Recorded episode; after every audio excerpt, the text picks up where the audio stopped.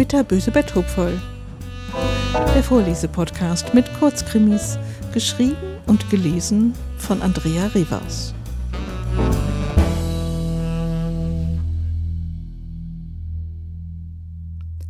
Den Vogel abgeschossen. Jupp, knall sie ab! rief Jakob laut seinem Nachbarn zu und fuchtelte mit den Armen in der Luft herum.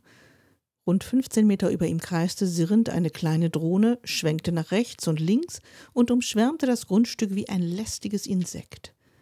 Knall sie ab, das sind Spione, Terroristen! Jakob konnte sich gar nicht beruhigen und fuchtelte inzwischen mit dem Besen in der Luft herum. Die spionieren uns aus! Jupp visierte mit seinem Gewehr die Drohne an, verfolgte sie in ihrem Zickzackflug und schoss sie schließlich mit einem lauten Knall ab. Der Schützenkönig von 2016 straffte die Schultern. Guter Schuss. Gekonnt war nun mal gekonnt. Die Drohne torkelte durch die Luft, geriet in Schieflage und stürzte schließlich auf den Hof. Jakob konnte gerade noch beiseite springen. Bist du verrückt?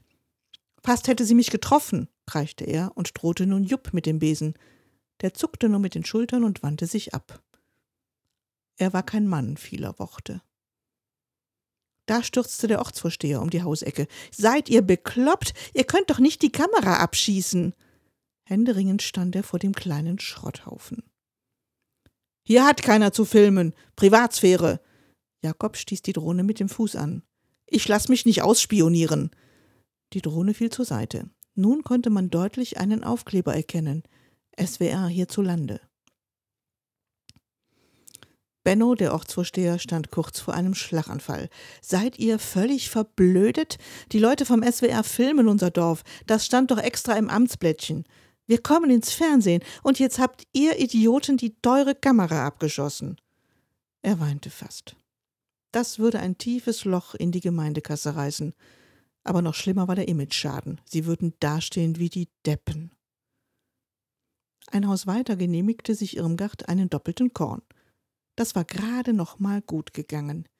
Ihr Göttergatte Otto hatte schlafend im Garten in seinem Liegestuhl gelegen, als sie ihren Plan in die Tat umgesetzt hatte. Nächstes Jahr war die Kapitallebensversicherung fällig, aber inzwischen hatte man ausgerechnet, dass die Auszahlung deutlich niedriger ausfallen würde als ursprünglich kalkuliert. Erst gestern hatte sie mit der Versicherung telefoniert und die Dame am Telefon hatte recht schnippig gesagt, Sie bekommen die 150.000 Euro nur im Todesfall. Im Erlebensfall sind es halt nur ungefähr 68.000 Euro. Ja, das war mal eine klare Ansage. Und so hatte sich Irmgard eben flott ein Kissen geschnappt und sich die volle Summe gesichert.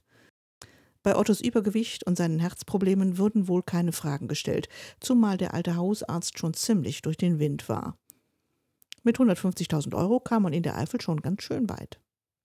Leider hatte sie die Drohne gar nicht bemerkt, die über ihr kreiste, und erst aufgesehen, als sie Jakobs Geschrei von nebenan hörte. Ihr war fast das Herz stehen geblieben, doch da hörte sie den Schuss und sah die Drohne abstürzen. Auf Jupp war Verlass, wenn der auf etwas zielte, traf er auch. Im nahen Funkwagen war die Aufregung groß. Das Kamerabild ist weg, da hat anscheinend ein Bekloppter einfach unsere Kamera abgeschossen. Gut, dass wir den Livestream direkt übertragen haben. Da dürfte es mit dem Schadenersatz wenigstens keine Diskussionen geben. Ich spiele die letzten Minuten mal ab. Der Schütze war zwar nicht im Bild, dafür aber Irmgard, die dem strampelnden Otto fest das Kissen auf das Gesicht drückte, so lange, bis seine Bewegungen erlahmten, ein letztes Zucken, dann lag er bewegungslos auf seiner Gartenliege. Die letzte Aufnahme zeigte Irmgards Gesicht, die panisch nach oben in die Kamera blickte.